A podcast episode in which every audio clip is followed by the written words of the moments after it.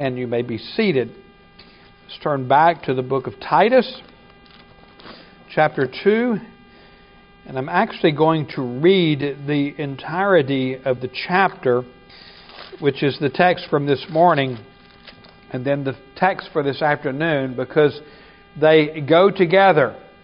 And I want to remind you of what we, what we heard this morning as we come to, to the text for this afternoon. So hear the word of God, Titus chapter 2, beginning with verse 1. But as for you, teach what accords with sound doctrine. Older men are to be sober minded, dignified, self controlled, sound in faith, in love, and in steadfastness. Older women likewise are to be reverent in behavior, not slanderers or slaves to much wine. They're to teach what is good, and so train the young women to love their husbands and children to be self controlled, pure, working at home, kind, and submissive to their own husbands, that the word of God may not be reviled. Likewise, urge the younger men to be self controlled. Show yourselves in all respects to be a model of good works, and in your teaching show integrity, dignity, and sound speech that cannot be condemned, so that an opponent may be put to shame having nothing evil to say about us. Bondservants are to be submissive to their own masters in everything. They're to be well pleasing, not argumentative, not pilfering, but showing all good faith, so that in everything they may adorn the doctrine of God our Savior. For the grace of God has appeared, bringing salvation for all people, training us to renounce ungodliness and worldly passions and to live self controlled, upright, and godly lives in the present age, waiting for our blessed hope, the appearing of the glory of our great God and Savior, Jesus Christ, who gave himself for us to redeem us from all lawlessness and to purify for himself a people for his own possession who are zealous for good works. Declare these things, exhort and rebuke with all authority. Let no one disregard you. This is the Word of God. Let's pray. Father, again, we thank you for your Word, your Word read, your Word heard. This itself is a means of grace. And Father, we pray that you would make application of the Word by your Spirit to our hearts to bear witness in our living. And now we come to the preaching of your Word. Grant the strength and unction of the Holy Spirit to your servant to preach this soon after having just preached your word, but also, Lord, to the hearers uh, who could experience moments of weariness coming back so quickly at this time. Father, let the anointing of your Holy Spirit extend to the hear to the ears of those who are here, that they would hear what your Spirit is saying to the church and to them. Lord, open their ears, but grant strength and the unction of your Holy Spirit uh, to the preaching of the gospel uh, to your servant, we pray in Jesus' name. Amen. This morning I mentioned that in the Bible we find what's often called the indicative and the imperative. Now you got to understand a little grammar to know what those things mean. But to summarize, what we mean by the indicative is what the Bible declares as an indicative to be true about us, who we are. And an imperative, then, is a command that follows. In other words, this is who you are, now be who you are. And oftentimes, what we find in Paul's epistles is the first half or so of the epistle will be predominantly the indicative doctrinal content, who we are in Christ Jesus, and then he makes a switch and a turn, and he moves to what is application in terms of how we should live. In this case, we find it in the inverted order in this chapter. He begins with the exhortations that we heard this morning. And then he ends with the ground of those exhortations and the power Where's the source of power to be obedient? Oftentimes, what we hear in sermons when we come to the preaching of the law or to preaching in the New Testament exhortations, which are the law of God because they're commandments, is sometimes we're left just simply feeling guilty. We, we hear these, we realize I've fallen short of that, and I don't know whether I can do any better. And we can feel beaten down by exhortations and, and, and, and by law. Of course, some people's remedy is, well, then we, don't, we won't preach the law. We'll just preach the gospel. But the, God, the Bible gives us both the indicative and the imperative. It gives us the gospel and it gives us the law. And so it's important. That's why this is really a two part sermon. The part A was real long, part two won't be as long, but part two of this really gives us the underpinning in the gospel that we need to be faithful to these exhortations. And what I want to do is I want to put two propositions before you. The first proposition is this the ground and the power for our obedience to the commands of the Word of God is rooted and grounded in a past event. That's the first principle. The ground and the power, our power to be obedient to the commandments of God, is rooted and grounded in a past event. In fact, the past event of all past events. And the second proposition I'll put, for, put forth before you is that the ground and the power for our obedience to walk in the Word of God, to obey the commandments of God, is rooted and grounded in an event yet future in redemptive history. So it's grounded in an event in the past, it's grounded in an event in the future. And I don't mind calling it redemptive history, even though the future event hasn't taken place, because it's written in the decree of God from all of eternity. And we're going to see that both of these are found in this text. Let's look at the text and you'll. For the grace of God, verse 11, has appeared, bringing salvation for all people. That's, that's the event in history in the past. For the grace of God has appeared, bringing salvation for all people. And if you move down to verse 14, we read, Who gave himself for us to redeem us from all lawlessness and to purify for himself a people for his own possession. That event in history it is the ground and the source of power for you to walk in obedience to God's commands is the appearing of the Lord Jesus Christ in his first advent. And in particular, it's in his cross and in his resurrection from the dead. That event in church history in redemptive history, in the history of the world. That historic event is the historic event of all historical events, and that is your source for strength.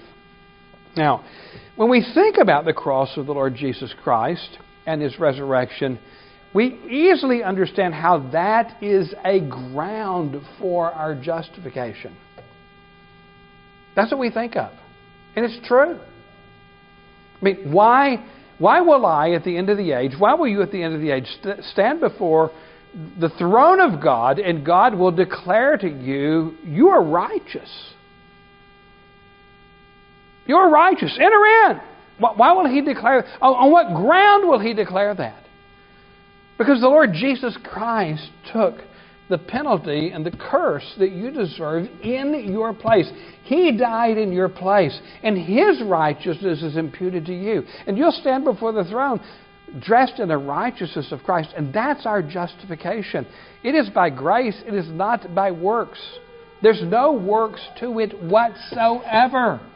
We don't add to it, we don't subtract from it. It is all by grace through faith. That's the ground of our justification. Well, I'm here to tell you this morning from this text, it's also the ground for your sanctification. Past event. Because something of great mystery, something greatly mysterious took place. The Bible teaches us this. I can't explain it. I just can see the fruit and the result of it in my life and in your lives. The Bible says you were crucified with Christ. You were crucified with Christ. This is what the Bible teaches. You were crucified with Christ. Now, how is that the case when you didn't come to live until long after his crucifixion? I don't know. I just know it's true. Your baptism. Your, baptism is a, a, a, sign and a seal of the covenant of grace, but it's a sign and seal of your union with Christ in what? His death, His burial, and in his resurrection. And no, Romans 6 is not talking about the mode of baptism. It's not talking about how it is that we baptize. I know our Baptist brothers and sisters will point to that and say, see, it's immersion. Well, I can show you where it's not immersion there. But anyway, they will tell you that. No, the point is, our baptism is a pointer to the fact that we were in Christ Jesus when he was crucified. You need to recognize that. Your old man was nailed to the cross when the Lord Jesus Christ was crucified, buried, and you were raised to newness of life. There, there's, a, there's a doctrine that, that I find a lot of people in our circles have never really heard about. It's a doctrine of sanctification. Typically, we think about sanctification, we think of progressive sanctification. That is, that the Spirit of God is at work in us, and throughout our lives, we are more and more and more being conformed to the image of the Son by the work of the Holy Spirit in us. And He uses the means of grace to this end. He uses suffering in our life, all kinds of things. He uses to sanctify us progressively. And that, that progressive sanctification is never complete or entire in this life. All of that is true. But there's another aspect of sanctification that's often ignored. It's called in theology definitive sanctification. Are you familiar with that term? You may be, you may not be. I think the term was coined by John Murray. He certainly probably wrote the most about it. This is very important to understand.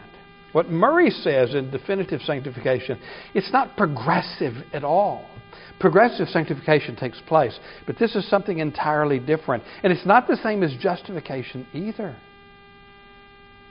Definitive sanctification, the moment you are regenerated, the power and dominion that sin has over you is broken. You will no longer be a slave to sin from the moment you are regenerated, from your conversion, you are no longer a slave to sin because its bonds are broken. Why? Because in the history of salvation, what we call the historias salutis, are you familiar with that term? The history of salvation, the mighty saving events that take place in history, focusing in the cross of the Lord Jesus Christ, His resurrection, His ascension, his coming again in the clouds of glory. This is the history of redemption. That in the Historia Salutis, in the history of salvation, in time, when the Lord Jesus Christ was being crucified, in some way we can't comprehend, even though you didn't exist, you were in Christ Jesus when He was crucified, buried, and you were raised from the dead. And this is when, when Christ's name is put upon you in baptism, this is what is signified and sealed. It's that power that raised Jesus Christ from the dead that breaks the dominion of sin in you. And when you're regenerated, the Spirit of God comes and dwells in you.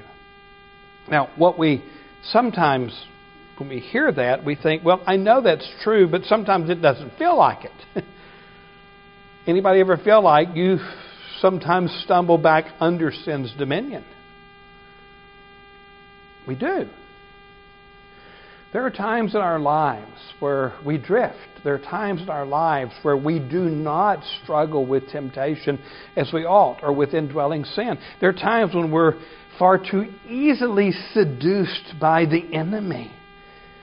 And sometimes we find ourselves falling so easily, we feel like we have again. But you haven't if you're in Christ Jesus. Before you're regenerate, you can only sin. Now, some people don't understand that because they know that unbelievers sometimes do good things. They do.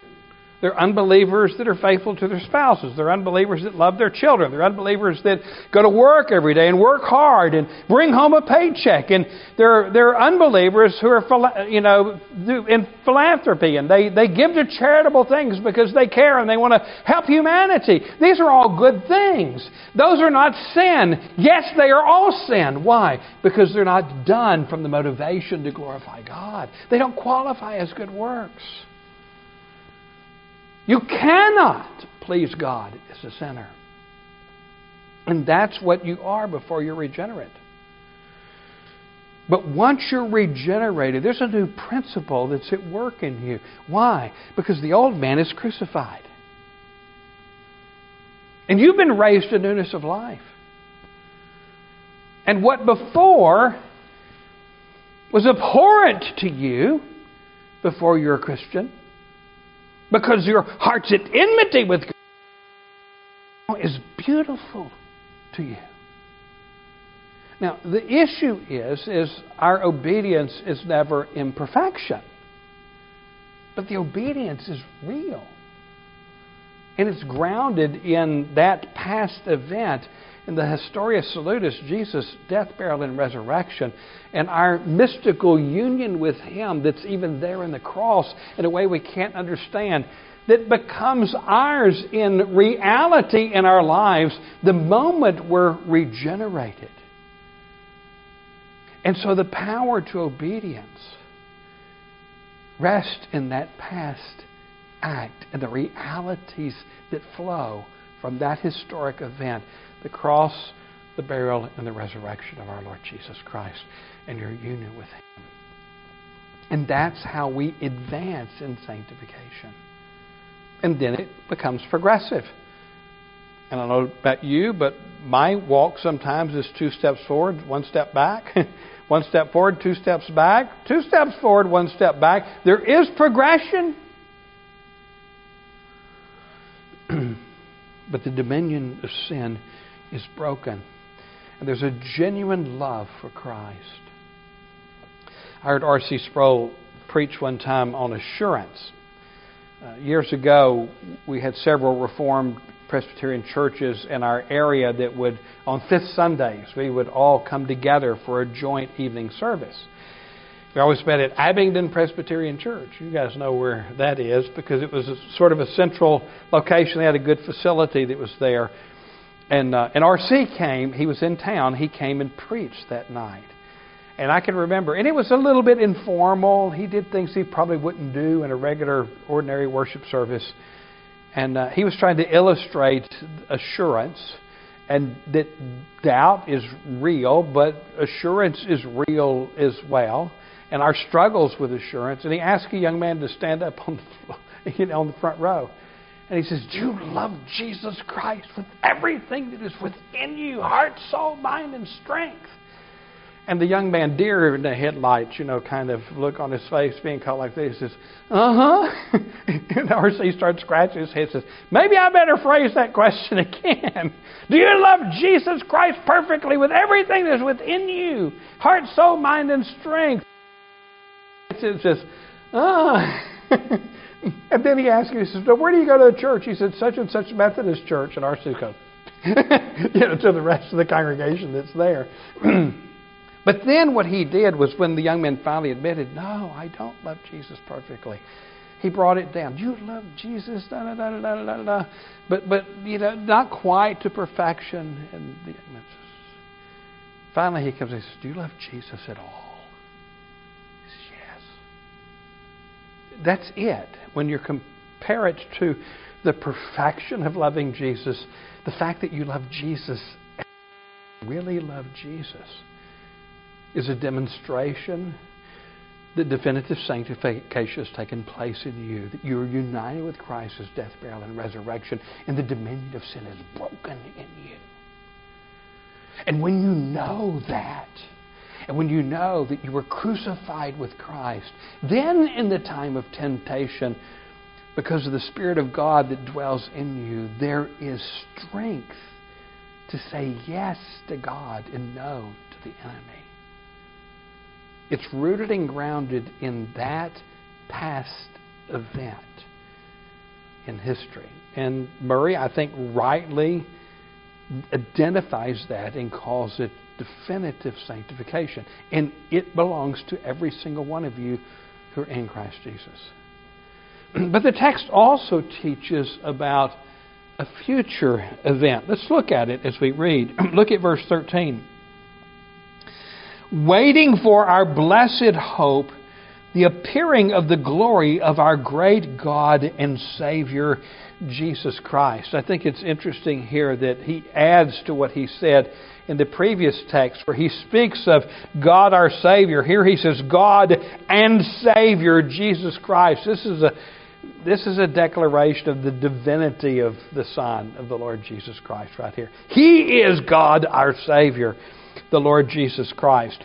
But here, waiting for our blessed hope, the appearing of the glory of our great God and Savior, Jesus Christ. And then immediately goes back into the past event, who gave himself for us to redeem us from all ungodliness and to purify for himself. You see that? It goes from the future event back to the past event to the fruit of these two events, which is the purification of a people for himself, his own possession. Your sanctification is rooted and grounded in these two historic events, one in the past and one in the future. And God is bringing about that fruit. A people, a people for his own possession who are zealous for good works. You see, that's the fruit. That's what sanctification looks like. Zealous to be obedient to God. But it's rooted and grounded in a future event. And what is the future event? It's the second appearing of our Lord. The past event is the first appearing of our Lord. In particular, his cross and his resurrection. The second event, yet in the future, is the second coming of the Lord Jesus Christ in consummation. And in consummation, when Jesus comes in the clouds of glory, at the end of this age, there will be no more temptation. There will be no more aching bones. There'll be no more sickness. Pete won't have to get prayer requests and write them down so that he remembers them at his age in order to pray for all of the issues that plague us in this life because we still live in a world that is still under the effect of the curse. The age is coming when that will be no more, and it's coming quickly. I know I may be sounding like some dispensational preacher that is going to teach you that the rapture of the church is right around the corner, and I figured out the key why. No, the Lord Jesus Christ coming is going to be soon. It was soon when Paul wrote this epistle. And I want you to think about this. We, we don't think in terms of eternity. How old is the earth? How old is the universe? Well, some say 6,000 years. Well, I don't think the genealogies are that. I don't think adding the genealogies really works. So let's stretch it a little bit. That, that the universe is 10,000 years old.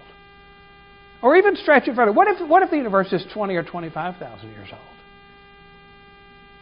which Francis Schaeffer thinks it might be 20 or 25,000 years old. Now, all these which I suspect that all of us here are young earth folk in that. What is 25,000 years in light of eternity? It's a vapor. It's here today. It's gone tomorrow. That's what it is. Okay, let's play devil's advocate. That is, these secular scientists. What do they say? The universe is 4.5 billion years old. I think that's what they say, something like that. 4.55 billion years old. Let's play devil's advocate. Let's grant for a moment that they're correct, which they are not. We know that because they don't understand Genesis. Actually, they're suppressing it in unrighteousness. But let's suppose for a moment that they're right. What is 4.5 billion years in comparison to eternity? It's a vapor. It's here today, it's gone tomorrow. Or think of your own life. Three score and ten, and some are living on borrowed years beyond that already. And some of us are getting very, very close to the three score and, score and ten. Some of you got a good ways to go, but you'll blink your eye and you'll be there. Just ask any of those who are there or who are close to being three score and ten. Which, if you don't know what three score and ten is, it's 70 years.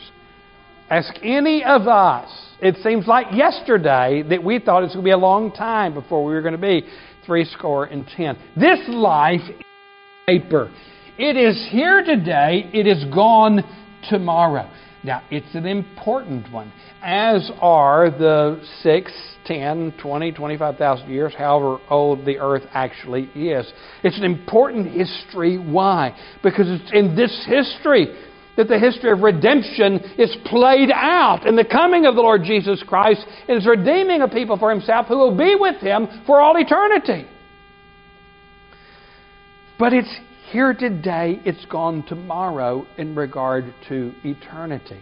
And the thing is, we can't even think properly in these terms because God is not bound by time. Time is a creation of God. And we can't wrap our minds around what eternity is. We just know that time in history is brief and short. And if all of that is true, then we are right around the corner from the Parousia and from the coming of the Lord Jesus Christ. I may be preaching to a bunch of postmillennialists. I don't know. And that's okay. I used to be one. Actually, when I read the Psalms sometimes, I think I might still be. But actually, my position is typically called the amillennial position. I don't care whether you're post mill, whether you're amill, whether you're pre mill. I hope you're not dispensational pre mill. Although I got lots of family members that are who love Jesus. And I used to be one of those too.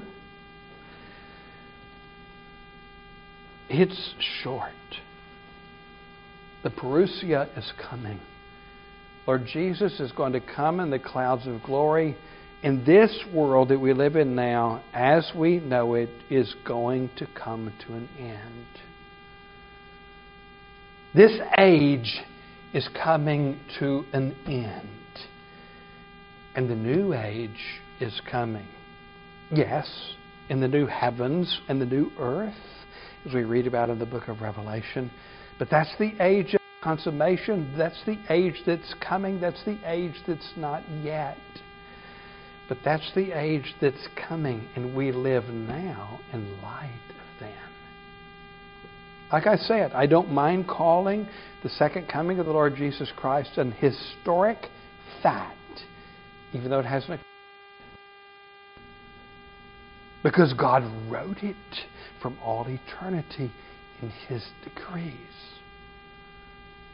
And the new heavens and the new earth, guess what?